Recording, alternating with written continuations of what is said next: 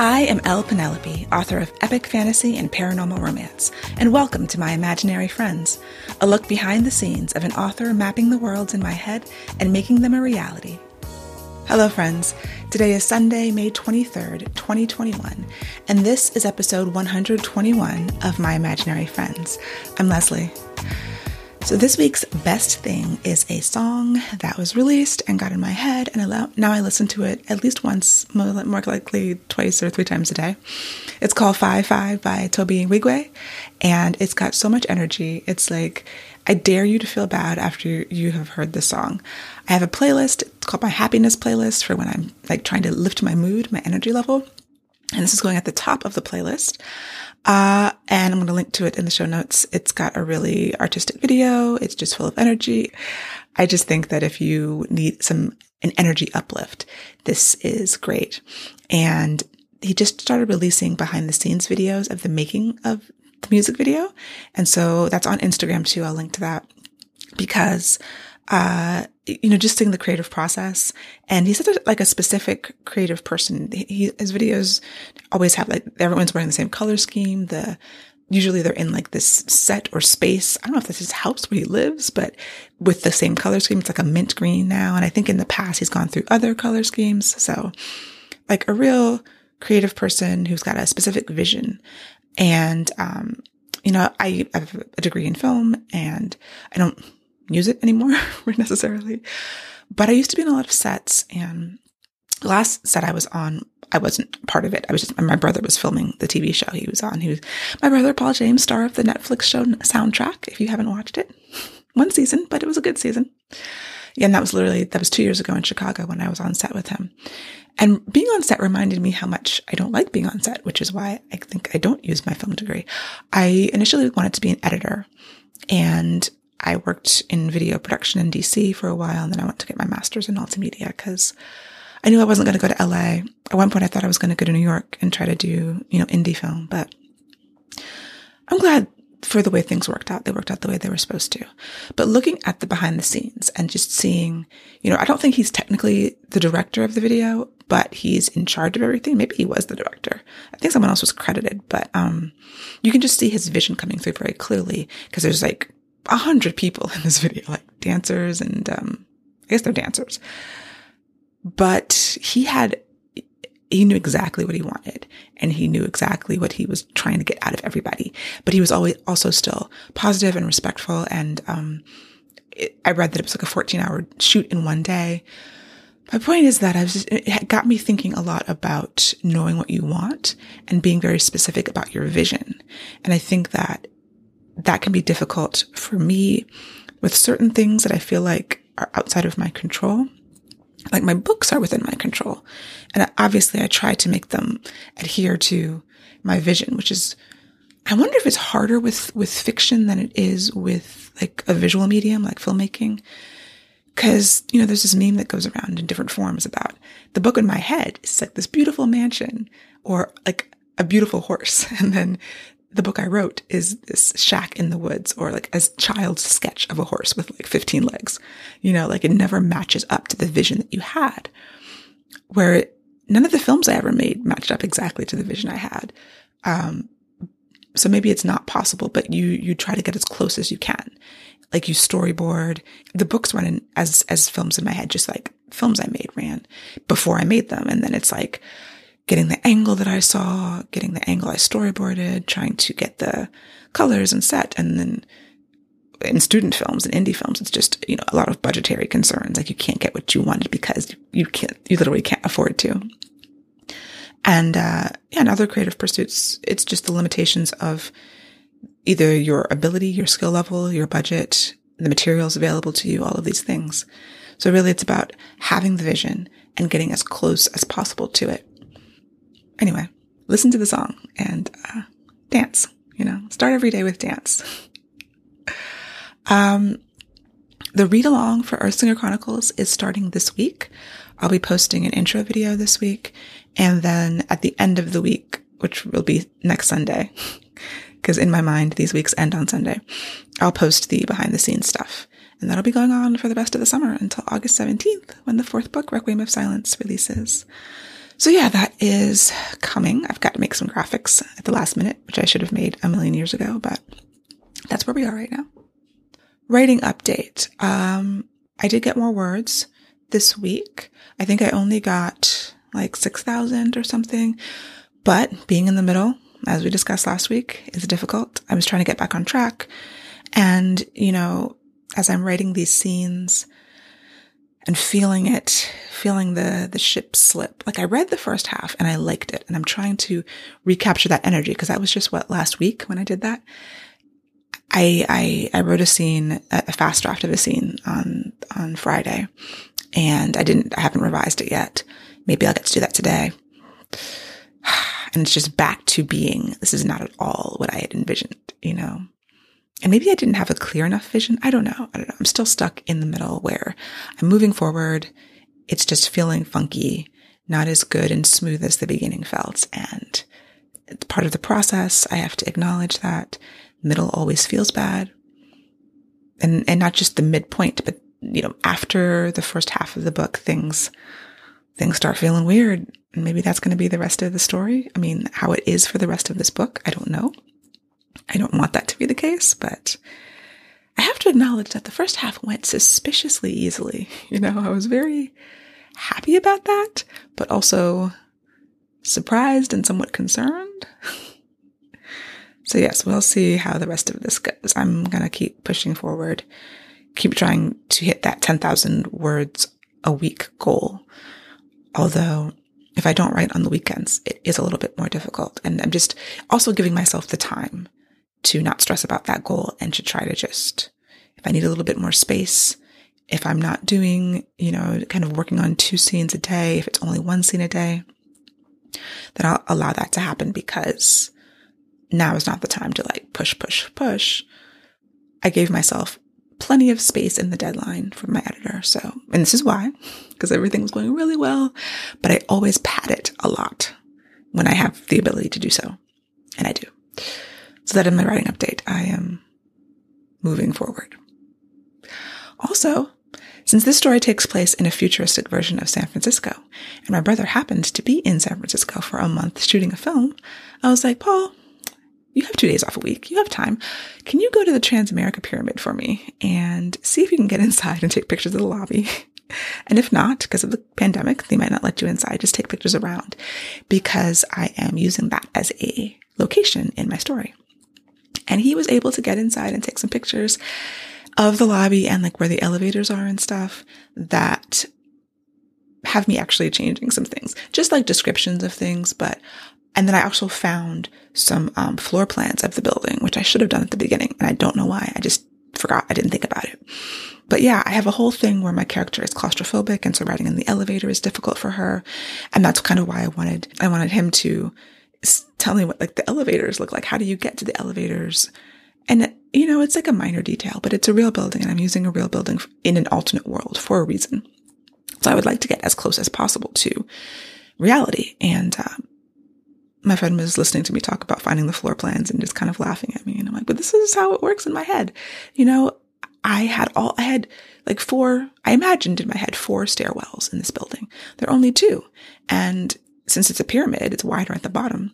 As you go up, one of the stair, one of the stairwells is in the middle of the building and one is on the end. And I discovered this from looking at the floor plans. And then when Paul sent me the pictures of, um, the lobby and where the elevators are, I was like, oh, because I didn't have a floor plan of the first floor. Um, and I got the floor plans off like a realtor website who was selling, you know, um, real estate in the building or leasing it.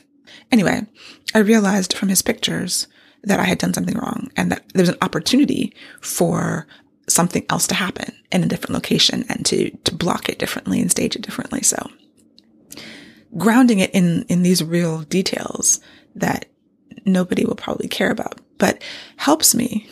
You know, it's like it creates the box as I talk about a lot, the box that you work inside of. And so when I have these boundaries and I also have new ideas, like I didn't know there was a garage. I should have thought there was a garage. Part of me was like, well, I had a garage in my building in Oakland when I lived in Oakland. So I was like, oh, there's no garages because of earthquakes, but obviously there are. So now I, have a whole scene that I needed a location for. And I was like, it's going to be in the garage of the building. This is why we do research. And this is why I, my position on research has changed and now I like research a lot. It is not always procrastination. Sometimes it is really the soil that, that ideas grow from. There are a few events coming up this coming weekend, Memorial Day weekend, 2021. I will be at Balticon at a bunch of things. So you can check my events calendar at, um, on my website, lpenelope.com slash calendar. Also coming up in June is the Edelweiss Book Fest, and I've been given a promo code for it. So I'm also a, a, um, a keynote speaker. I don't have to give a speech. It'll be an interview with me and author TJ Klune, uh, like a keynote interview thing, which is really cool because they asked me to be a keynote speaker and I'm like, do I have to write a speech? And my publicist was like, no. And I'm like, oh, thank goodness. Cause I would have spent the entire month like working on the speech. But anyway, if you would like to attend the Edelweiss Book Fest, which has a ton of amazing authors, um, there's a promo code. I will link to it in the show notes. It's LPKEYBF30 for those of you who are auditory learners. And the festival is at abovethetreeline.com slash bookfest. Um, so definitely check out the festival, check out the lineup, which is really cool. The coupon code gives you $30 off registration and come hear me be a keynote speaker. It'll be fun. Also in good news, um, the publisher's weekly review for Requiem of Silence came through and it's really, really positive. I was so happy about it. There's supposed to be an interview that is going with me, um, that'll be published at some point and I will obviously tell you guys when that happens. I haven't seen that come through yet, but the review is lovely. There's great quotes that we can pull from it for marketing purposes. And, uh, I don't have any of them in front of me right now, but I was really happy. It's not a starred review, but it's so positive and wonderful. And it made me feel like at least the person who read this understood what I was trying to do with the end of the story and it worked for them. And you know, ending the series had been when I was deep working on it when I first started. It was right after Game of Thrones had ended and um, the Marvel cinematic, you know, phase, whatever, had ended with um, Endgame and all of that. And I was just despairing over ending the series and how to bring it, do it justice and do it well and avoid a Game of Thrones style catastrophe. So at least this reviewer felt it was positive. And you know, I read trade reviews. I, I don't, I can't bring myself to read regular reviews. Um, they kind of make you read the trade reviews. it made me feel like I had at least, you know, in someone's eyes accomplished this thing I had set out to accomplish, which is really nice and hopefully can help me push through this current book that I'm struggling with. There is a video that I saw linked to in some Facebook group that I'm on. And this is a woman who has this whole series on um, structure for plotting. And this particular video I thought was great because it's on the alternative to a dark moment. So usually at the end of Act Two, in most plotting systems, you have the dark moment. Uh, they call it the black moment break into act three, depending on how you look at it, it's just when everything falls apart.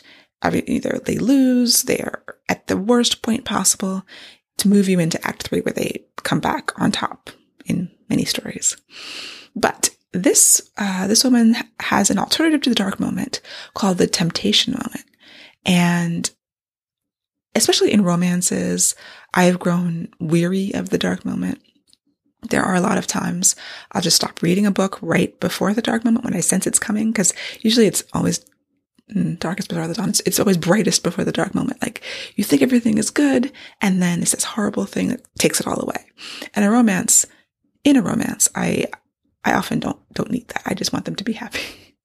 And some authors are not doing dark moments. And I think maybe they're doing temptation moments. I'd have to go back and reread some people.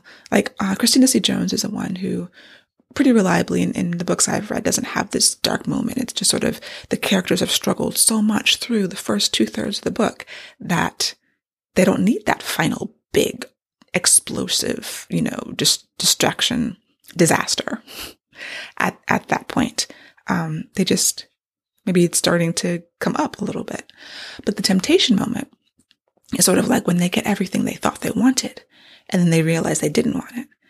And one example that I remember from the comments of the video was Legally Blonde, where, you know, which I barely remember, but, um, you know, it's not like and sometimes they're they're aligned. It's like getting everything you want is the dark moment, is the uh the dis- the disaster. I don't know why I can't say that word. I keep saying destruction when I mean disaster. Anyway, I think it's worth a watch. It's worth considering that. This story that I'm writing now has a dark moment, but I'm considering it for future books and others other stories because every story is different. Some of them I think are going to require that disaster. And some of them you can, it depends on the goals of the character and what they wanted all along as to whether you can, you know, which one you choose. But I do think that the idea of having that be an alternate is really nice because sometimes story structure, I don't think predictability is necessarily a problem. I think predictability gives you comfort. And if you can, and predictability in structure you know, makes us feel grounded. Like when you, when you try to do something either new and different or just be like, I don't believe in structure. I'm going to do whatever I want. Often it's a mess and um, it takes an extremely deft hand to, to, to make it work. So, um, you know, I'm a big fan of structure, but I don't want to always be stressed out at the 75% mark of the books I read. So Speaking of being stressed out, I was warned off of watching The Underground Railroad, the new Amazon TV show, um, based on the book by Colson Whitehead, which I really wasn't planning on watching. Just like I wasn't planning on watching that other, you know, racism torture porn TV show they have, Them, I think it's called. Uh, but there was another author who kind of had watched it and just sent a very helpful email saying why we should not watch it. Um, I'm not interested in, in black pain narratives at this point in my life. there are ways to talk about slavery without focusing on that. Like I thought the good Lord Bird was a good example. And although that did center John Brown as like a white man, it was told from the perspective of an enslaved boy. And you know how bad slavery is. I don't think we need to see it all the time. And I think that having narratives that are, that take place in that time and even with that uh, subject matter, but they don't, don't force us to, to watch torture. like, why can't we have more of that? Speaking of which, I just finished the book, The Conductors by Nicole Glover, which takes place post Civil War, alternate world, you know, with magic and is about conductors kind of on the Underground Railroad. It's not really, um, positioned like that, but it kind of is and kind of isn't it's very unique and she's, she's created her own world inside of our world. And it totally avoids focusing on black torture and pain. It's like, yes, these people were slaves and they escaped and they help others escape and they're creating a new life in Philadelphia. And it's actually a murder mystery. Um, and it's about a husband and wife team who both have magic and they help their community and, and solve crimes and, and help people and it's it's delightful. I, I, recommend everyone read it if you want something that is historical and magical and interesting and creative and not focused on misery. And finally, Q and A. If you have a question for me that you would like answered on the podcast, please email podcast at lpenelope.com and I might just answer your question. So, this week, is there a character you wrote whom you regret killing off? I don't kill off that many characters in general. And so, yeah, no spoilers, but I do kill off a character in Song of Blood and Stone. And my friends who read it were like, Oh, you're so mean. And I'm like, I'm supposed to be mean. I'm an author. Um, other people die, but I don't feel like, you know, they kind of deserve to die. I don't kill off a lot of people, and I'm trying to think of other stories. So that's really the only one I remember. I could be forgetting someone. It's very possible. I feel like sometimes you have to raise the stakes. And I did it for like that reason alone, because there had to be a loss in order to have meaning and in order to underscore that this is really bad and this situation is literally deadly. So someone that I cared about, I hope the reader cares about them a little, even though they're kind of a minor character, does get killed in that first book. Other people that die are either people we don't know or people that are bad, I think. So yeah, I don't really regret killing them off. And I don't think I would kill off, never say never, but like, I don't feel like I'm the kind of author that's going to kill off a main character just to do it. There is a character who I, in the series who I did consider killing off. Um, But I was like, hmm, am I doing that just to do it? Or am I doing that because that's really where the story needs to go? And I was like, I don't think I want to be that person. I don't want to have, I don't want this to be that book. I don't want to, I don't want to deal with any of that.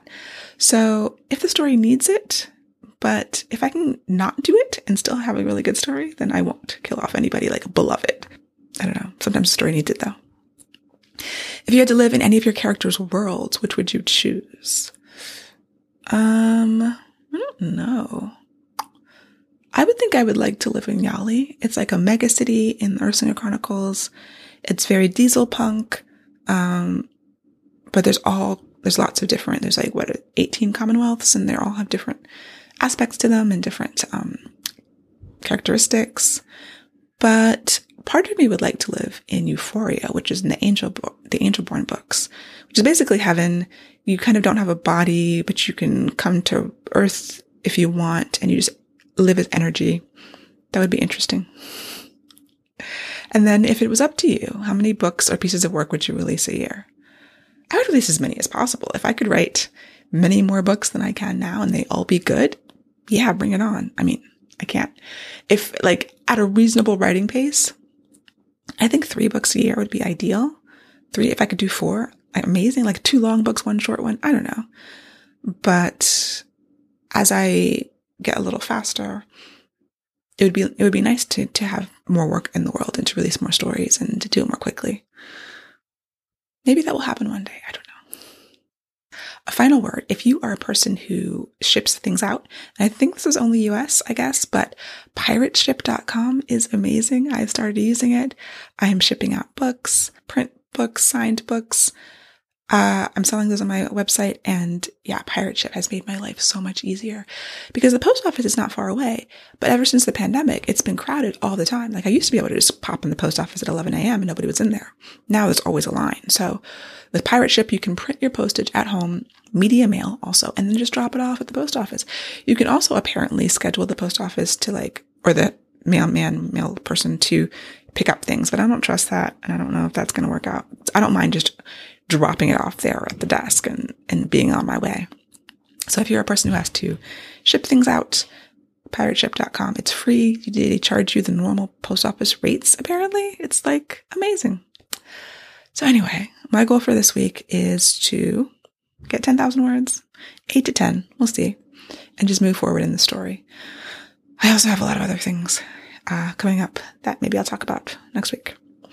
So I hope that you have a wonderful week. Have a wonderful Memorial Day. I don't know when I'm going to record next weekend because it is packed, but I will find a way. And I will talk to you next time. For episode show notes and to sign up for the Footnotes newsletter and get the show notes in your inbox, go to myimaginaryfriendsshow.com. Subscribe wherever you get your podcasts and watch the video episodes on YouTube. I would really appreciate a rating or review to help support the show. And My Imaginary Friends is part of the Frolic Podcast Network. For more fantastic podcasts, go to frolic.media slash podcasts.